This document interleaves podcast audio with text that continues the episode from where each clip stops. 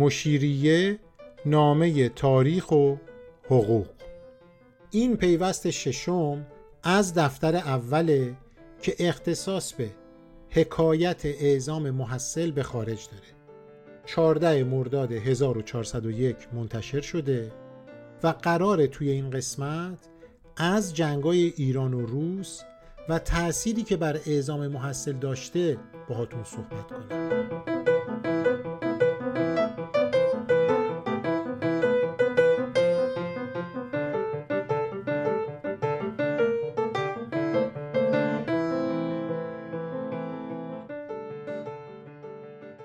تو قسمت قبلی گفتیم که جنگای ایران و روس نقطه آغاز اعزام محصل به خارجه. این جنگا با اعزام محصل چنان تو هم پیچیدن که به راحتی نمیشه اونا رو از همدیگه تفکیک کرد. پس ناچاریم این قسمت رو به جنگای ایران و روس اختصاص بدیم ببینیم چه تأثیری روی اعزام محصل گذاشته. بر اساس دانشنامه ایرانیکا دور اول جنگای ایران و روس حدود سالهای 1804 تا 1813 اتفاق میفته خب هممون هم می‌دونیم که توی این جنگا ایران شکست می‌خوره قسمت های مهمی از ایران جدا میشه معاهده گلستان هم منعقد میشه. مدتی در مناطق مرزی آرامش حک فرما میشه اما دوباره زد و خوردهای مرزی شروع میشه و رسما دور دوم جنگای ایران و روس بین سالهای 1826 تا 1828 اتفاق میفته و خب اینجا هم همه می‌دونیم که معاهده ترکمنچای منعقد میشه حتی سپاه روسیه تا تبریز هم میان و این معاهده ترکمنچای حدود مرزی ایران رو که امروز هم تقریبا هست رود عرس تعیین می‌کنه و به سمت شمال رود عرس تمام اون مناطق حاصلخیز ایران ازش جدا میشه. حالا بعضیا اومدن میگن که چرا ایران از روسیه شکست خورد؟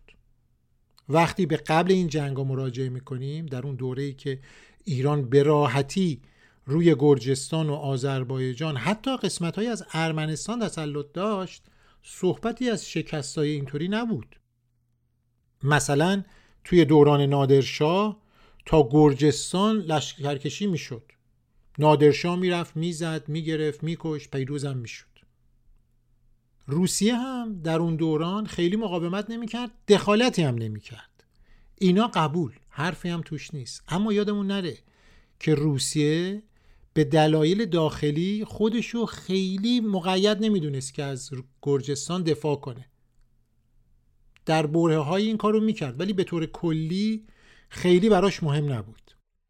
جلوتر که بیایم یعنی اواخر دوره آقا محمد خان اونم تا گرجستان لشکر کشی کرد و پیروزم شد و اتفاقا فجایع بسیاری هم در همون گرجستان رقم زد این آقا محمد خان. کشتار بسیار. اما باز یادمون نره که گرجستان یا به طور کلی منطقه قفقاز تو اون دوره هم شرایط خاصی داشت. که برمیگرده به آخرین سالهای زندگی کاترین دوم یا همون کاترین کبیر.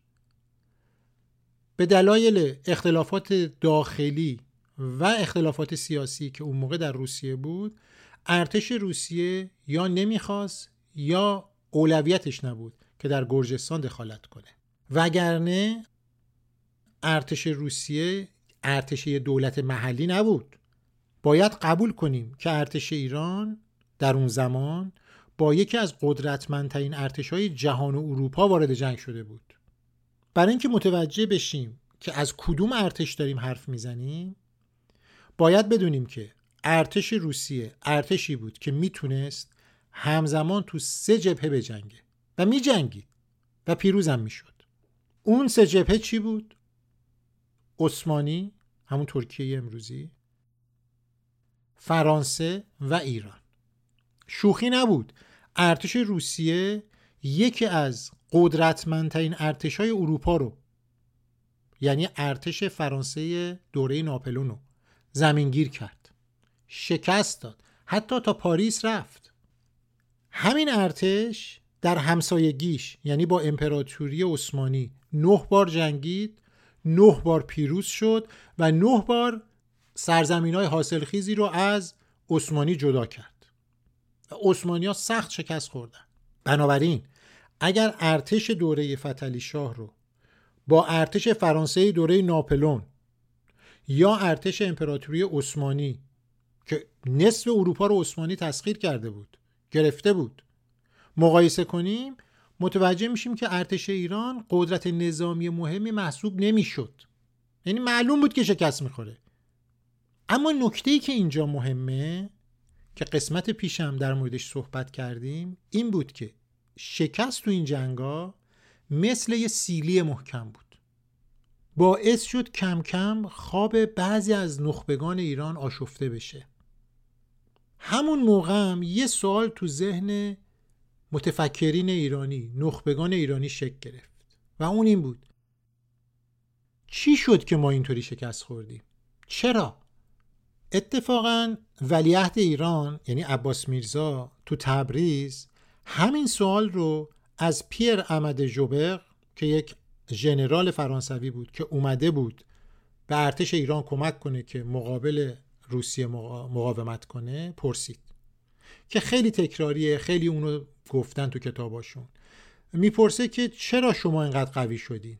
مگه این آفتابی که به شما میتابه به ما نمیتابه؟ مگه شما انسان نیستین؟ خب ما هم انسانیم. چرا شما اینقدر قوی شدین؟ ما اینطوری عقب افتادیم. بهش میگه ای خارجی. یه چیزی به من بگو یه راحلی به من بده که من بتونم این ملت رو دوباره احیا کنم کلمه احیا رو استفاده می‌کنه و بتونیم ما روسیه رو شکست بدیم دیگه. اتفاقا جای دیگه یه سوال مهمتر می‌کنه. میگه چرا مملوک ها تو مصر؟ مملوک ها فرمانده های ترکتباری بودن که تو مصر حکومت می‌کردن. میگه چرا این مملوک تو مصر علا رقم همه اون قدرت و دلاوری های تاریخی که ازشون می‌شناسیم به آسونی از ناپلون شکست خوردن؟ چرا این اتفاق افتاد؟ جوابی که جوبر میده خیلی ساده بود. گفت ناپلئون تکنولوژی و ابزارها و سرمایه های مادی فکری عقیدتی و معنوی جدید داشت و مملوکان نداشتند. به همین خاطر شکست خوردن. دور و اطرافیان عباس میرزا مثل میرزای بزرگ یعنی میرزا ایساخان قایم مقام فرهانی که تو خط مقدم جبهه بودن و با روسا می جنگیدن اونا هم خیلی زود متوجه شدن که با ارتش های مدرن اروپایی نمیشه با روش های قدیمی و سنتی جنگید. نمیشه با همون روش های اشایری که ایران می جنگید حالا بیایم در برابر یه قدرتی مثل روسیه بجنگیم. همون اتفاقی که در مصر و عثمانی هم افتاد. اونا هم به این فکر افتادن که ما با این روش هایی که داریم نمی‌تونیم در برابر فرانسه، انگلیس یا روسیه بجنگیم. یعنی این سه کشور ایران، مصر، عثمانی معتقد بودن تا زمانی که سربازای این کشورها از حیث آرایش نظامی توانایی به کار بردن تسلیحات جدید به پای اروپایی نرسن؟ تو همه جنگا شکست می‌خورن. بحثی هم نداره. به خاطر همین سعی کردن که اولین قدم ها رو برای نوسازیشون بردارن. هم نوسازی ارتش هم نوسازی کل کشور. اصلاحات شروع شد. اعزام محصل هم یکی از ابزارهای مهم برای رسیدن به این هدفه. به مرور که پیش میری می‌بینیم که چطور این اعزام محصل در این بستر تاریخی زاییده میشه متولد میشه کم کم.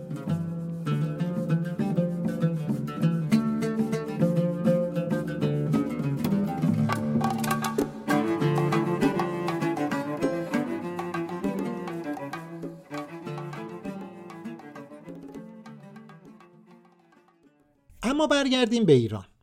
خب متوجه شدیم که ایران توی میدون جنگ یه بازنده کامل بود. این از نظر نظامی که تکلیفش روشن شد. اما ببینیم تو میدان سیاسی و دیپلماسی چه اتفاقی افتاد. ایران تو اون اوضاع و احوال آشفته‌ای که داشت چطور عمل کرد؟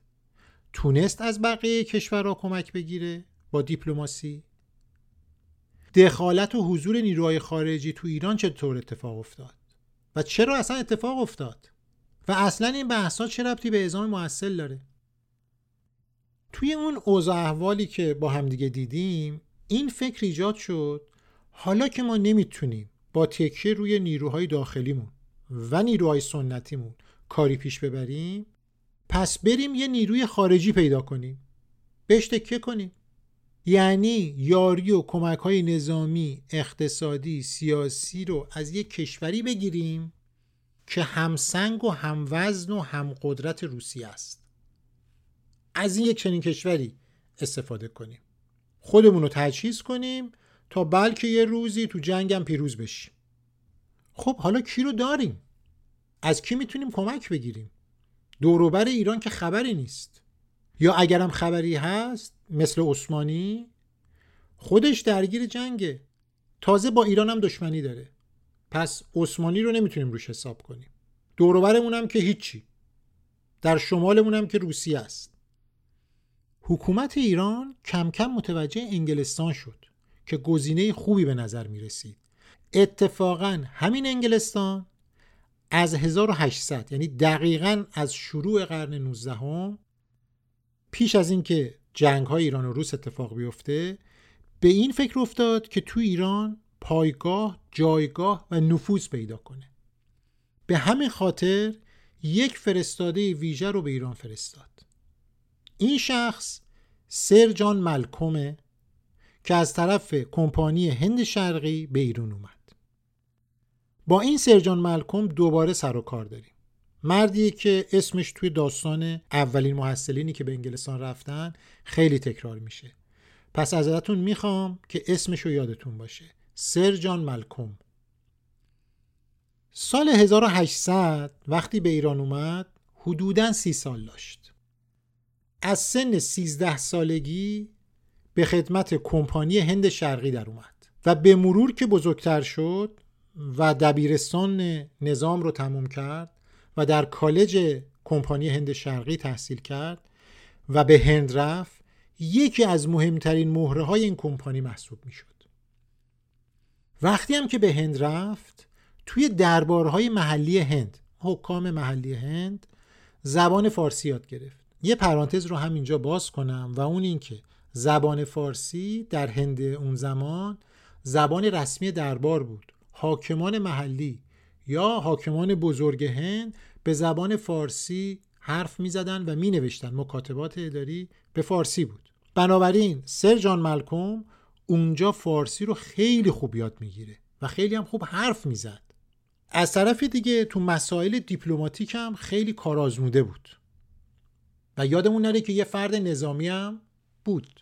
همه این ویژگی هایی که برای سرجان ملکم گفتیم یه طرف اما یه خصوصیت دیگه هم داشت که برای انگلیسی ها تو اون دوره خیلی مهم بود. و اون این بود که سخت از فرانسوی ها بیزار بود. به شدت می‌خواست به منافع فرانسوی ها تو هر نقطه از جهان ضربه بزنه. به همین خاطرم به ایران فرستاده شد. بیاین با همدیگه ببینیم سر جان ملکم چطور به ایران اومد چطور در ایران سفر کرد و چه نتایجی گرفت. ملکم ماه می سال 1800 یعنی تابستون با یه شکوه و جلال استثنایی در بندر بوشهر پیاده میشه و به سمت تهران حرکت می‌کنه. تو مسیر 1200 کیلومتری بین بوشهر و تهران کاروان ملکم از شهرهای مختلف مثل شیراز، کرمان، یزد، اصفهان، کاشان، قم میگذره تا برسه به تهران. تو هر شهر یا روستایی که وارد می‌شد همه اعیان حکام محلی کت خداها ازش پذیرایی می‌کردن. به همین خاطر 1200 کیلومتر رو تو 6 ماه طی کرد. حالا این کاروان چجوری بود؟ شرحش چیه؟ کیا عضوش بودن؟ شش اشرافزاده انگلیسی داشت دو خدمتکار اروپایی. دو نوکر هندی هم در خدمت اینا بودن. از اون طرف 42 سوارکار از بومیای هند با همون امامه و با همون شکل و شمایل و اینا رو راه انداخته بود. 49 نارنجک انداز داشت از گردان بمبئی که با همون تجهیزات با همون شکل و شمایل با خودش آورده بود. 60 مستخدم هندی 100 سوار ایرانی که از بندر بوشهر اونو همراهی کردن تا تهران. خود این اعضای کاروان سرجان ملکم 101 اسب داشتن. 27 شطور 346 قاطر فقط اسباب اساسیه رو حمل می‌کردن. میشه فرض کرد که چه هیبتی داشته این کاروان. یعنی مردمی که جز قشون ایران هیچ چیز دیگه ندیده بودن اصلا کارنوالی این شکلی ندیده بودن حالا مواجه با این شده بودن. تا قبل از این هیچ وقت هیئتی به این اهمیت اصلا به ایران نیامده بود. یا هیئت انگلیسی هندی. و تو هر شهری هم که ملکم می‌رفت هدایای مختلفی رو به حکام محلی می‌داد. به حاکمان شهر می‌داد. به تاجرا می‌داد. خب ملکم با این حشم و خدم و با این نمایشی که به ایران اومد چه هدفی داشت؟ برای چی این همه هزینه شده بود؟ بیایم ببینیم اهدافش چی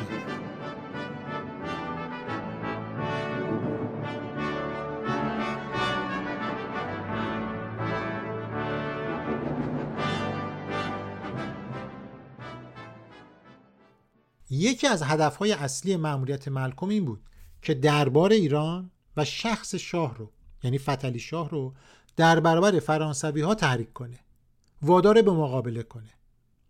چون در اون دوره انگلستان نگران این بود که مبادا فرانسوی ها از طریق ایران یا اون منطقه پاکستان و افغانستان امروز هند رو تحریک کنن. در واقع سفر ملکم یه اقدام پیشگیرانه بود. چون خطر ناپلون رو حس کرده بودن و می‌خواستن از نفوذ و دخالت ناپلون تو ایران جلوگیری کنن. وگرنه باید توجه کنیم که ایران به خودی خودش فی نفسه هیچ اهمیت سیاسی و اقتصادی و فرهنگی برای انگلستان تو اون دوره نداشت. یعنی طبیعی بود که تو اون دوره انگلستان فقط نگران هند باشه که مبادا کسی بهش چپ نگاه کنه. خب حالا تو اون دوره ببینیم که دشمنان انگلستان در این منطقه کیا بودن. یه دشمن بلفل داشت انگلستان. روسیه بود. توی شمال نشسته بود و منافع و مقاصد انگلستان رو توی منطقه خصوصا منافع انگلستان تو هند رو داشت تهدید می‌کرد. دومین دشمن یا دومین قدرت فرانسه بود که حالت بالقوه داشت. در نزدیکی هند نبود. اما می‌تونست یا تهدید بالقوه باشه. فرانسویا همیشه فکر می‌کردن که از انگلستان تو منطقه هند و کلا آسیا عقب افتادن. خصوصا فرانسه دوره ناپلون که همون موقع داشت منافع انگلستان رو تو همه دنیا به خطر مینداخت مثلا توی مصر یا آفریقا. از همه مهمتر ناپلون از طریق ایران چشم طمع به هند داشت. ایران از نظر ناپلون پلی بود به سوی هند. فکر می‌کرد راحت می‌تونه از روی این پل رد بشه به هند برسه با انگلیسی ها اونجا درگیر بشه انگلیسی ها رو بریزه بیرون. پس انگلستان حتما باید کاری می‌کرد. ایران بهترین جا بود تا بتونه جاپای خودش رو سفت کنه و مانع حضور و نفوذ فرانسویا و حتی روسا بشه. این یک هدف. هدف دومین بود که ملکم یادم باهوش بود و شناخت کاملی از ایران داشت. فهمیده بود که باید این آوازه قدرت و برتری انگلستان رو نه تنها فقط تو تهران دربار تهران ببینه بلکه همه ایرانی رو ببینن. در واقع ملکم یک کارنوال تبلیغاتی تو ایران را انداخته بود. موفق شد نظر فتلی شاه رو به انگلستان جلب کنه. قولهای مساعدی به ایران داد. اما این تمایل سیاسی پایدار نبود. وقتی جنگ ایران و روس شروع شد این کشش ایران به انگلستان از بین رفت. اما علا همه مسائل سیاسی که پیش اومد ملکم تونست نظر ایرانی ها رو نسبت به انگلستان جلب کنه. قدرت انگلستان دیگه به سر زبون ها افتاده بود. سفر اون نوعی قدرت نمایی و تبلیغات برای انگلستان بود. در نظر ایرانیا انگلستان یک نیروی برتر نظامی، فکری، اقتصادی بود. در همون دوره که آگاهی های خیلی کمی نسبت به انگلستان بود فقط همین کارناوال رو دیده بودن مردم از خودشون میپرسیدن این انگلستان چه جور جاییه؟ کجاست؟ این همه قدرت و این همه شکوه و این همه نمایش رو از کجا آورده؟ ادهی به این فکر افتادن که برن و این پدیده رو از نزدیک ببینن. در حقیقت ذهن نخبه های ایرانی متفکرین ایرانی متوجه خارج شد که انگار تو خارج هم یه خبرایی هست که ما نمی‌دونیم. نسبت به همه نقاط ایران که بسنجیم این تبریز بود که با دنیای غرب بیشتر آشنا شد. چون دارالسلطنه تبریز در اثر همین رفت آمدا با مدرنیته غربی آشنا شد و همین آشنایی های بیشتر باعث شد که قدم به قدم به اعزام محصل نزدیک بشه. حالا برگردیم به ایران و ببینیم بالاخره ملکم چی شد. چهار سال بعد از ورود ملکم جنگ ایران و روس شروع شد. وقتی جنگ شروع شد انگلستان جز روی کاغذ هیچ اقدام عملی برای تقویت ارتش ایران نکرده بود. ظاهرا قصد کمک جدی هم نداشت.